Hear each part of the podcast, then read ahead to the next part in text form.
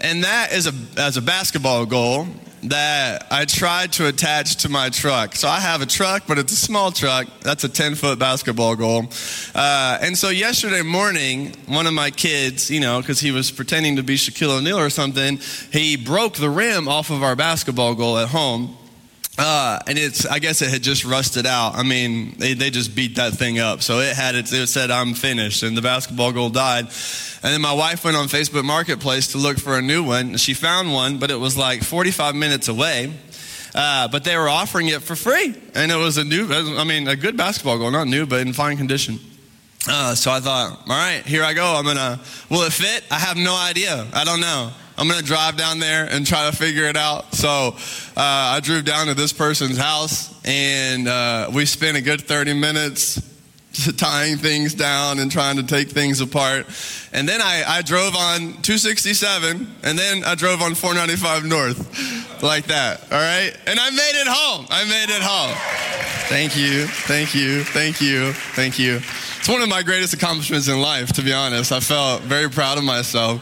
Uh, and uh, this is this was what I thought was a really good picture of fatherhood. You know, it's like, hey, I don't know how I'm to do this, but we just got to figure it out, right? This is fatherhood. I just got to figure it out. Uh, and many of you are carrying, and what fatherhood really is in so many ways is a blessing, but you're also carrying these burdens that you don't know quite how they fit or what to do with them.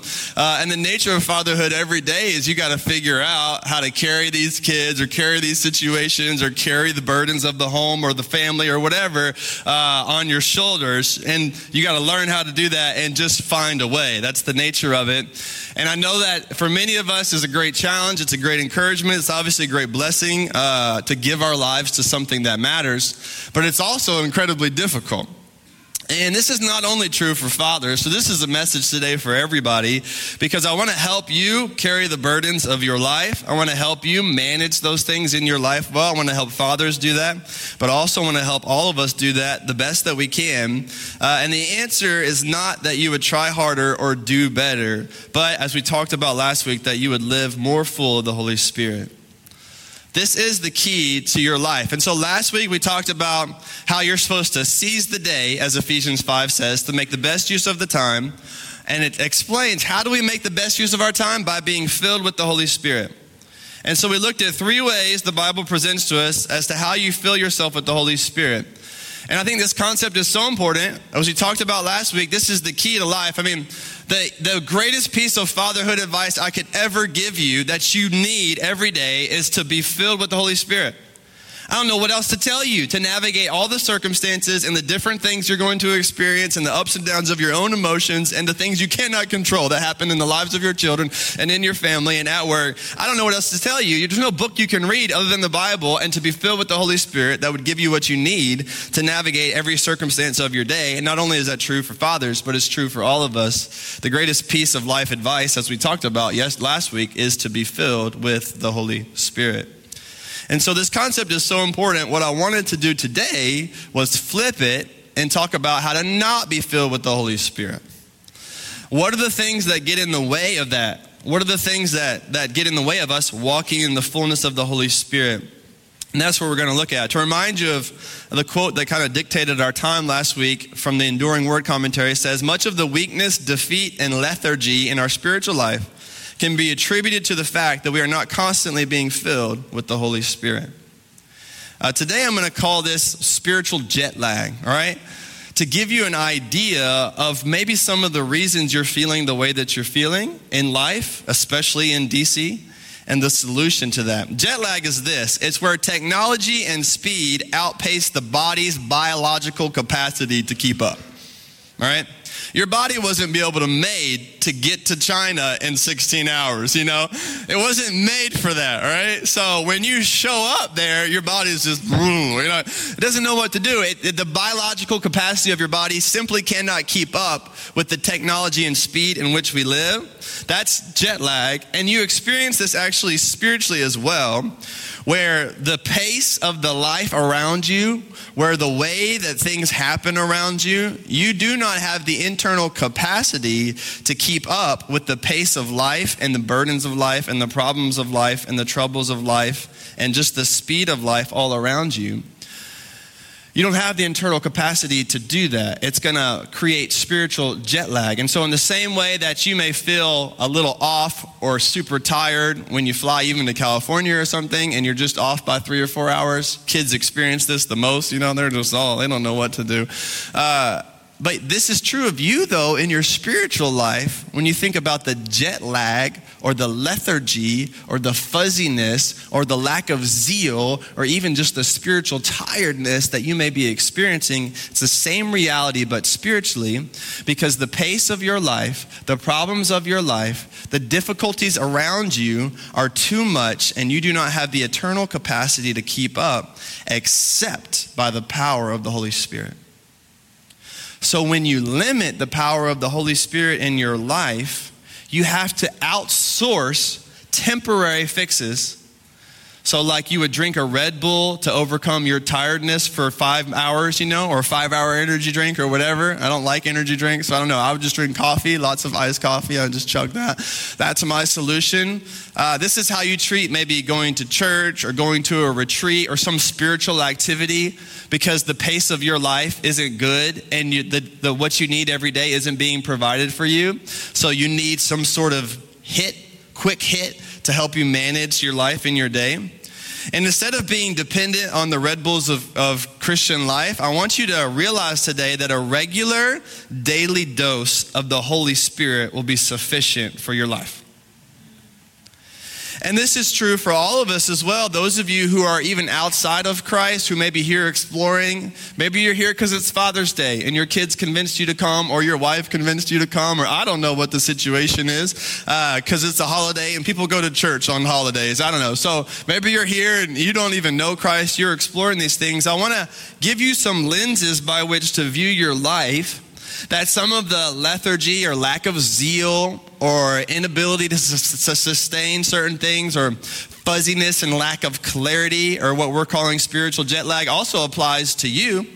And the solution for you today is going to be to understand the gospel, Jesus' love for you, that he died on the cross for your sins and rose again from the grave, so that then when you believe in him, he could deposit the Holy Spirit inside of your heart and your life and things would begin to change. And that's what God is going to offer you this morning. So go ahead and open your Bible to Ephesians chapter 5. Let's go. Let's hear from the Lord. We're just going to review the passage from last week as a launching pad, and then we're going to go over a few passages the scriptures will teach us about the Holy Spirit. So, Ephesians 5 15 through 21, our passage for the last two weeks as we work through Ephesians, says, Look carefully then how you walk not as unwise, but as wise, making the best use of the time because the days are evil. Therefore, do not be foolish, but understand what the will of the Lord is. And do not get drunk with wine, for that is debauchery. And here's the phrase, but be filled with the Spirit. Addressing one another in psalms, hymns, spiritual songs, singing and making melody to the Lord with your heart, giving thanks always and for everything to God the Father, in the name of the Lord Jesus Christ, submitting to one another out of reverence for Christ. So we'll stop there again. I just want to remind you once again of some important theological things that we nailed in last week to help guide our time this week. The first is that, remember, as Ephesians 1 teaches us, you are sealed by the Holy Spirit upon salvation, and that can never change and it can never be taken away. But Ephesians 5 teaches us that you can be more or less filled by the Holy Spirit on a daily basis. So, believe in Christ, sealed, done but walking with Christ, more or less filled by the Holy Spirit. And that will determine your experience of your life.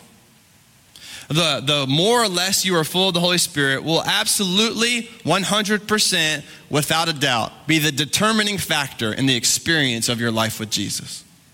It is the determining factor. And you could direct all of most of the issues to a lack of being filled with the Holy Spirit. And so it's quite a wonderful thing to actually solve a lot of things in one particular place. And so um, the Bible taught us three ways to do that, which is to sing, to say thanks, and to submit. And so I just want to remind you of those things as we sing, as we live a life of thanksgiving, as we submit to others and lay our lives down, our preferences for other people. These are ways by which we can actively be filled with the Holy Spirit. And those are things we ought to pursue. That's last week's message, so please jump on that if you haven't heard it yet. And now are three ways that you are going to not be filled with the Holy Spirit. So I'm going to give you the opposite idea. And this is probably more like a, like a time at the doctor's office to help discern some of the symptoms of your life. You say, I've been feeling this, I've been feeling that, this has been happening. And I think this, the Bible is going to give you some reasons as to why those things might be true about your life. Three ways that you can uh, not be filled with the Holy Spirit are to quench the Spirit, grieve the Spirit, or neglect the Spirit. So we'll walk through those one by one, but if you want to write them down already, it's to quench, to grieve, or to neglect the Holy Spirit. So, the example we gave last week, and I want to just remind you of this week, is that remember we talked about how complaining is draining, right?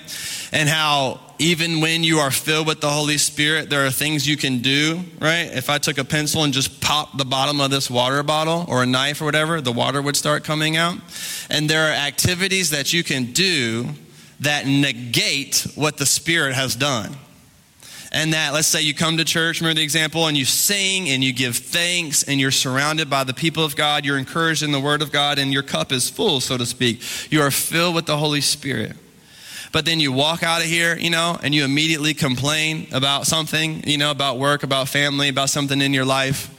And the complaining actually begins to drain out the very thing the holy spirit was working in you before and this is why you can be more or less filled by the Holy Spirit on a daily basis. And as we walk through these three things about, about how to not be filled with the Holy Spirit, these are basically three ways that you're, you're cutting holes in the bottom of your soul and you're letting what the Spirit has given you pour out. So that's the mental aspect I want you to have of this is that the Holy Spirit's pouring into you. And that if you do these three things, you're going to poke holes in the bottom of your soul, and what the Holy Spirit gave you will be released out of you. And remember, this is about your experience. So the Holy Spirit has sealed you, He will never leave you. That's because of Christ and nothing you have done. But your experience of the Holy Spirit can certainly be more or less on a daily basis, and you can poke holes in the bottom of your soul that release what the Holy Spirit has deposited in you that you needed for that day. And I want to help you avoid that. And you're going to see this, especially even my fathers out there and the friends out there uh, who, who do this to say a lot of the struggles we may even face in fatherhood are because we've been doing this. And we don't have what we need to manage all the things that come with being a father. So, and I don't think my dad, I wanted to shout out my dad. I don't think he's in here right now. So I think he's coming to the 11 just in case he misses. Shout out to my dad. I love you. You're the best. Shout out to my father in law also. You're awesome. Uh, I have been very blessed uh, with some great father examples in my life. And so I want to make sure that gets said. If you're watching online and if you're here at the 11, Dad, I'll see you there. Okay. All right. So, the three things the first is to do not quench the spirit, right? This is the first way you poke a hole in the bottom of your soul. Oh, that rhymes. I didn't even mean to do that. Don't poke a hole in the bottom of your soul. Okay, maybe you'll remember that. All right, do not quench the spirit. That's the biblical phrase. The way I'm explaining it is the parentheses, okay, which is less important than the biblical phrase, but I'm just trying to explain it to you, is to despise what the Holy Spirit does. So when the Bible talks about quenching the Holy Spirit, a way for you to think about it is to despise what he does. Is to be cynical about what the Holy Spirit does. It's to not appreciate what the Holy Spirit does. It's to despise it. So the, the text for this is 1 Thessalonians 5, 19 through 21. Verse 16, rejoice always, pray without ceasing, give thanks in all circumstances. What a great little phrase for us to live. For this is the will of God in Christ Jesus for you. Do not quench the Spirit. What does that mean? This is verse 20. Do not despise prophecies, but test everything. Hold fast to what is good. Abstain from every form of evil. So, part of the way you quench the Holy Spirit, as verse 20 says, is you despise prophecies.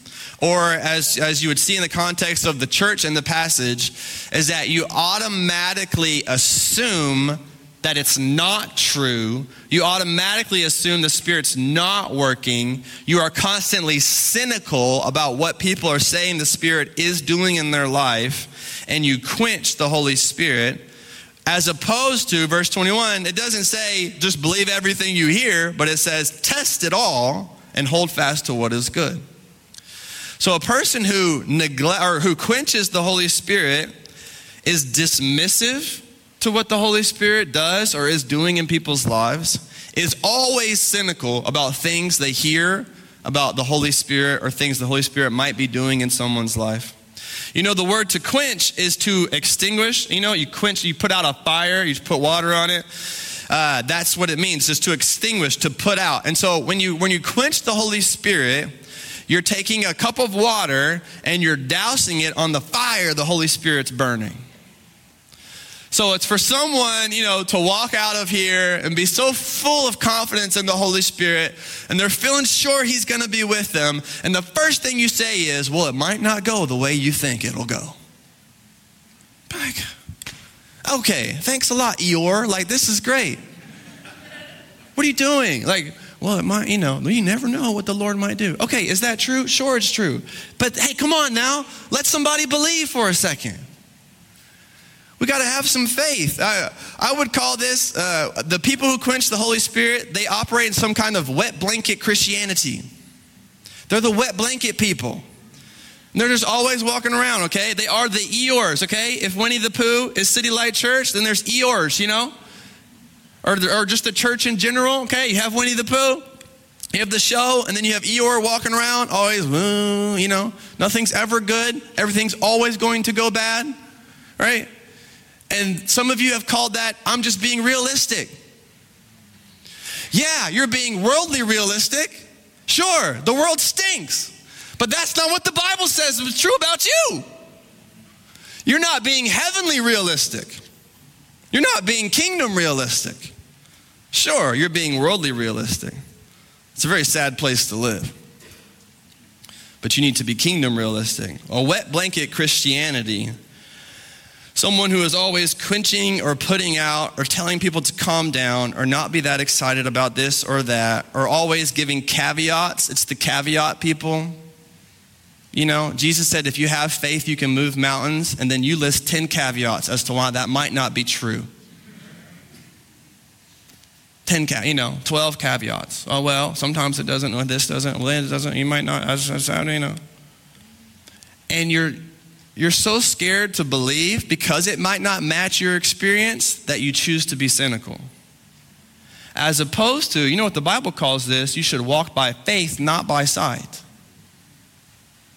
So to walk by faith is to trust the supernatural work of the Holy Spirit, to believe the promises of the Bible, even when they do not match your earthly experience. And if you are simply being realistic, you are doing the opposite of what the Bible says, and you are walking by sight, not by faith.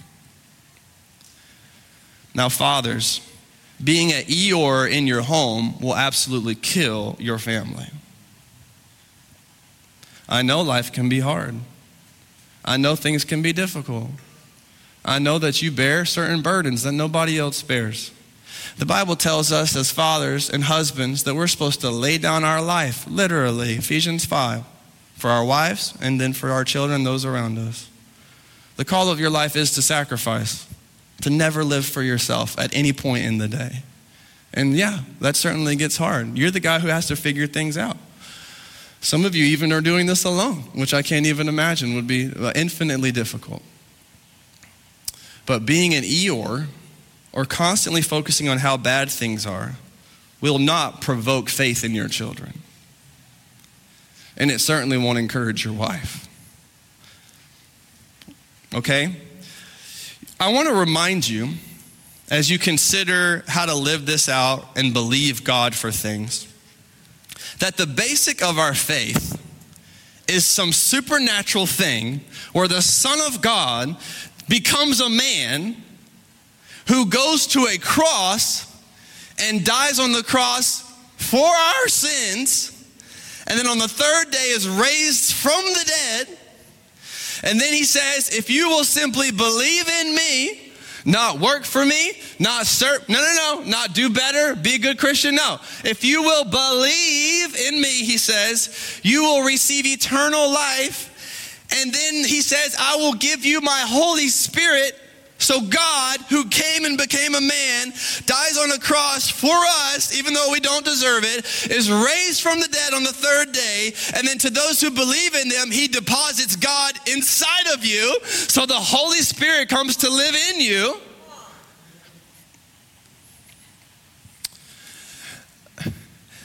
And then you know what Jesus said? John 13, 14. Greater works will you do than I ever did. And I'm not going to get into explaining all that, but what he means was you're going to take what I've done, the cross and the resurrection, and you're going to apply it to people's lives. People are going to get saved and lives are going to be transformed. Greater works will you do.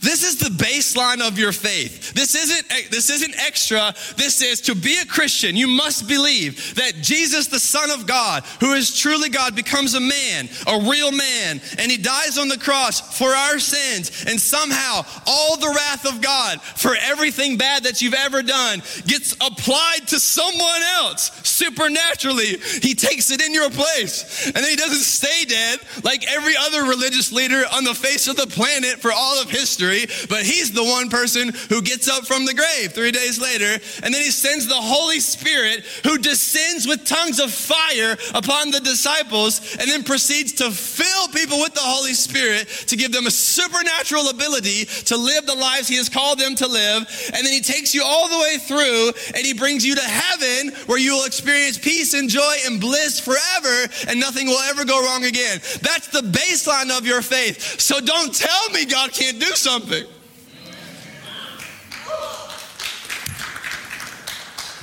That's the baseline. You can't even be a Christian if you don't believe those things. And so you're going to walk into your home and not believe for your children. You're not going to believe the best for what God can do in your life. You're not going to believe God for what He's working even through the problems and difficulties of your life. You're not going to trust God when He says all things work together for good. Yes, even this thing. Yes, even the thing that you don't like. Yes, even the thing that you hate. You're going to choose to not believe God for that when you believe that Jesus became a man, died, and rose again, has given you the Holy Spirit, and will bring you to heaven one day? Come on now. One of the greatest, I think, issues in the church is that we quench the Holy Spirit by being cynical, by not believing, by always living with doubts and caveats instead of walking by faith, not by sight. I say this all the time, I think to you guys, but especially to people like our interns, is that feelings are bad leaders. They're bad leaders. You should be led by faith, not feelings. And some of you are letting your feelings lead you into places of discouragement, into places that overwhelm you, into places of stress and anxiety. And that's exactly where your feelings will always lead you. Feelings are bad leaders. You should not follow your feelings, but you should follow faith, which is to walk by faith, not by sight. Something for you to write down is that when we quench the Spirit, we are cynical about His work, but we release the Spirit when we are centered on His Word. So the best way to not quench the Spirit, look at this hold fast to what is good. Oh, how do I know what is good? Ask the people around me? No. Read the Bible. The Bible will tell you what is good and not good. God will tell you what is good and not good. And so you test it according to the Word. Now, here's also, I think, a challenge for some of you as I was thinking through what this is practically like, and I think the reality for many of us is that it's easier and it takes less effort to put out the fire than to build a safe place for the fire to grow. It's much easier to walk by a fire and just throw water on it. Take you two seconds. It's a lot more difficult to find some good stones and clear out some nice area or to build a fireplace or to build a place that is conducive for fire to exist and not get out of hand. And so it's a lot easier for you just to not believe, to doubt, to say things that are discouraging. as opposed to reading the scriptures, studying them well, thinking through these things well, and building things in your house and building, you know, rhythms of life in your life and in your church and in your family and in your home that give the Holy Spirit place to burn according to the guidelines of Scripture. That takes a lot of effort. And some of you are just being lazy. I myself included. I'm not saying just you, all of us. And God is calling us to put in the work, to know the Word of God, to build good places where the fire can burn, as opposed to just walking by and putting it out because that takes less effort.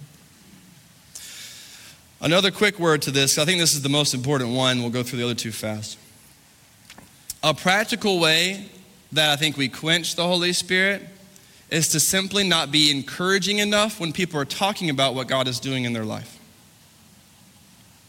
For someone to give testimony to what God has done, or to simply tell you something passing that is encouraging, or to have your kid say anything caring at all about the scriptures and to not respond with such enthusiasm, is we quench the Holy Spirit when we act like it's just super normal, or when we don't uh, appreciate or encourage the evident grace in someone's life.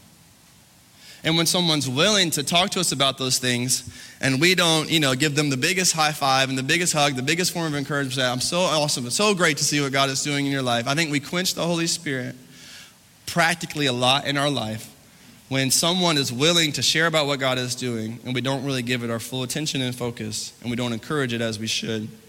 So, a way to battle against this is instead of being quick to extinguish, be quick to encourage. So, you just want to think about instincts, your biblical instincts is when you want to extinguish something, be quick to encourage, and let that be your instinct, and then test things, everything according to the word. But your instinct as a Christian should never be extinguish, extinguish, extinguish. It should always be encourage, encourage, encourage. And let me test this according to the word of God. So that's do not quench the Holy Spirit. Don't be a Christian Eeyore. All right? Put your blanket in the dryer, dry it out, Stop walking around putting a wet blanket on everyone else's faith. All right? Okay. Number two, do not grieve the Spirit. We, uh, we did this because we've been walking through Ephesians, so I'm going to keep this one real short. There's a whole sermon about some of this a couple weeks ago. But this is another biblical category for how you poke a hole in the bottom of your soul. Do not grieve the Spirit. Uh, a simple way to say this, to, to translate it, is to live in sin. So, the context of this passage is in the context of all this behavior stuff. Let me give you the example. Ephesians 4:30 says, "Do not grieve the Holy Spirit of God, by whom you were sealed." Remember that word? For the day of redemption. That is done. Verse 31, "Let all bitterness and wrath and anger and clamor and slander be put away from you along with all malice." So, the simple obvious thing here is if you look in the context of the Bible is that Galatians 5 tells us that the Holy Spirit wants to bring us to the fullness of love, joy, peace, patience, kindness, goodness, gentleness, faithfulness, and self control. Okay? These are the nine fruits of the Holy Spirit love, joy, peace, patience, kindness, goodness, gentleness, faithfulness, and self control. The Holy Spirit, one of his primary jobs is to deposit those things into your life and to fill you to capacity that you would be more full. Your experience of peace would be fuller. Your experience of joy would be fuller. Your experience of love would be fuller. And but how in the world is he going to do those things, right? The Holy Spirit deposits joy into your life. Oh, thank you, Holy Spirit. And then you let bitterness stay and you feel bitter and angry and instead of forgiving, you hold on to it and you just poke a hole in the bottom of your soul, and all the joy the Holy Spirit deposited into you for today gets released. You know what cannot coexist is the fruits of the Spirit along with bitterness, wrath, anger, clamor, and slander. They just cannot coexist. All right? They cannot. So, you're either going to be fuller, one's going to be like dominating the other, like I'm going to be filling up with one thing while the other leaves or I'm going to be filling up with the bad thing and I make the other thing leave. Either I can't have both. So if you let anger, um, what's the word, like stay, or you let it grow, then the work of the Holy Spirit, another word is quenched, right? You're going to grieve the Holy Spirit, you're going to quench His work, You're going to neglect what He's offered you, and you're going to release it out of your life. That's the most practical way I can think about this for you is that the Holy Spirit like pours, you know, joy, love and peace into your heart, the kind that you need even for today to handle the circumstances of your day. But then you choose to yell and get angry and you choose to be malicious and slander and and you choose to operate in those ways and everything the Holy Spirit has given you to experience his presence just gets released. And now you become a person operating in anger, slander, and malice. And like I said, this is part of the spiritual jet lag of your life. Remember, you do not have the capacity to do what is required of you and to manage the life around you. You don't.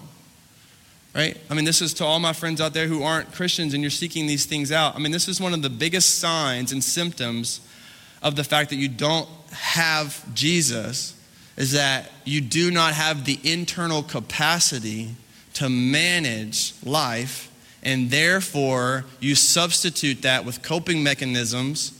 And even Christians, we all do this too, but we have some sort of foundation that allows us to, to try not to do that and to turn from that slowly. You substitute that with coping mechanisms that provide temporary relief, but actually turn out to provide long term damage.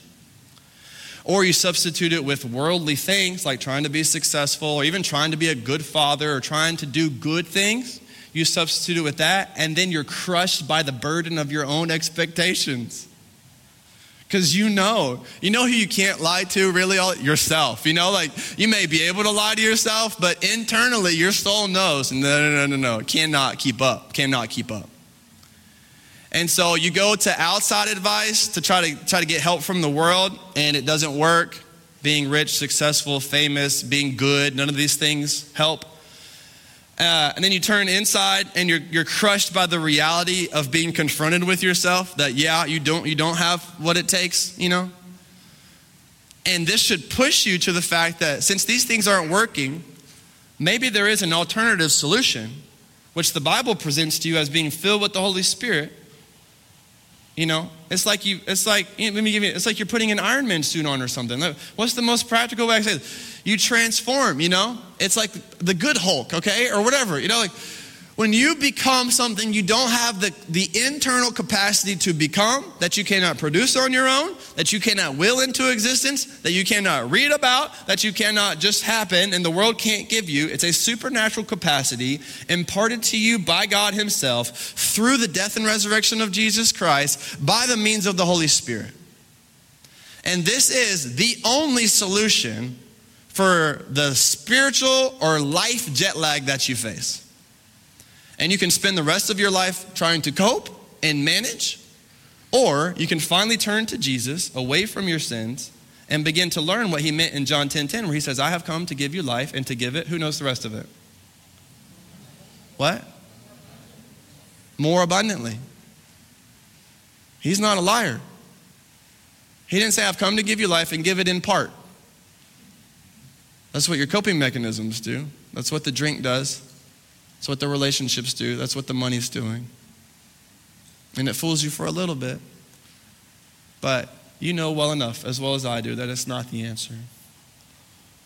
And so, my plea for those of you who are here, maybe visiting or outside of Christ, is that you would receive what Jesus has done for you and that you would receive the Holy Spirit through faith in Christ. So, do not grieve the Holy Spirit by actively living in sin. If the Holy Spirit is the gift that the Father gives you by trusting in Jesus, who died for your sin, then it certainly is the opposite of that story to go then proceed to intentionally live in sin. So, no Christians are perfect. Just like I told Jeremiah and Cassidy, they're a great example, but we're not telling them they're, they're perfect. Nobody expects anybody to be perfect. We all have sins, and even as Christians, we struggle. Okay? Every Christian in here has dealt with bitterness, wrath, anger, clamor, slander, right? They, these are things that we must kill and die to. So we're certainly not perfect, and we don't expect to not sin. But you ought to expect to sin less and to make progress.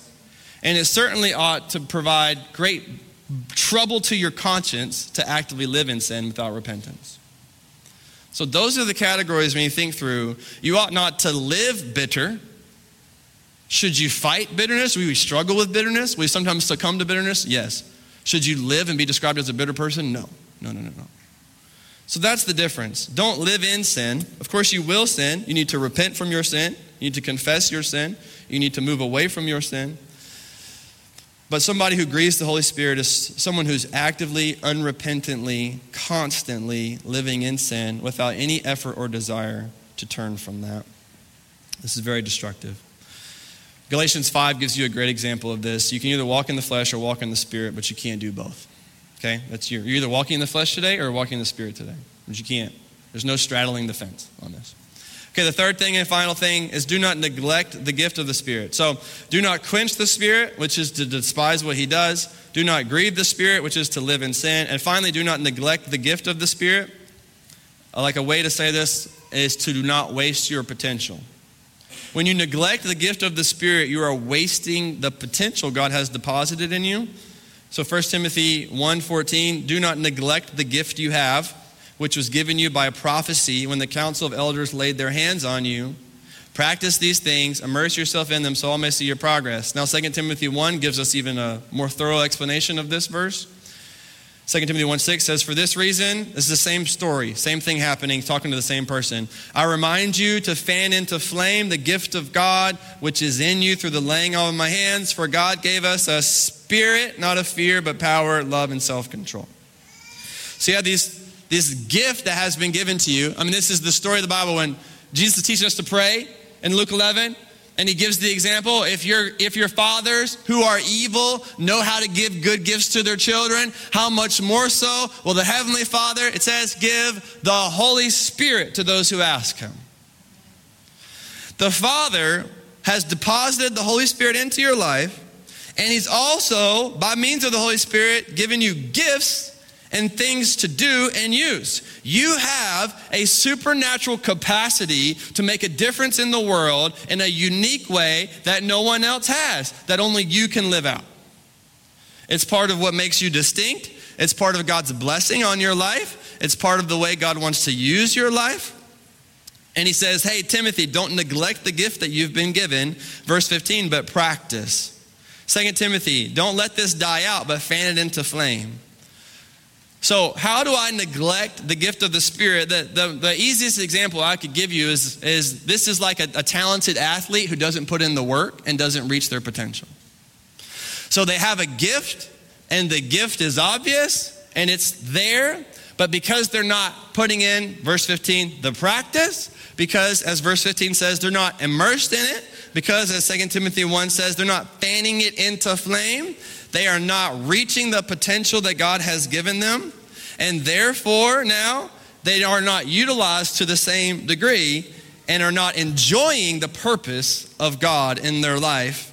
So when you neglect the gift that God has given you, and the calling or the anointing on your life that God has given you for what He's asked you to do, that He has empowered you and given you a gift or gifts to utilize in His kingdom, this is very important, which is why we help you discern those things in basic training and why you should be involved in things like lighthouses so that people around you can affirm hey, this is what God is doing in your life. This is the grace of God in your life.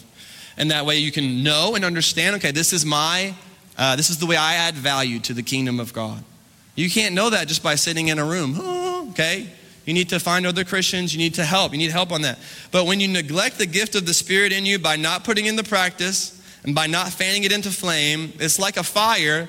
It's like imagine like your life are coals that are hot, but they're gonna die out unless you have a stoker and you come by and, you know?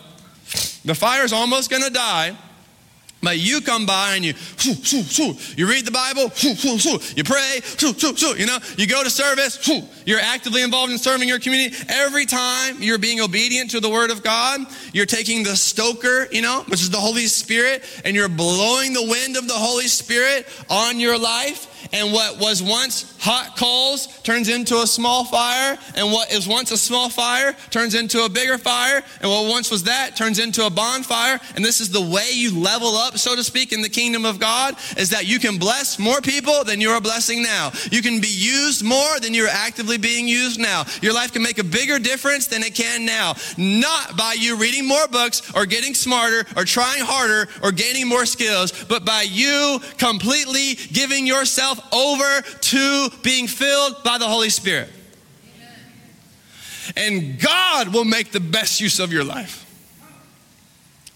How many of you are living so burdened that you would make the best use of your life, as opposed to giving your life over to God, practicing the things He has given you, like scripture reading and prayer, and letting God be the one who makes the best use of your life?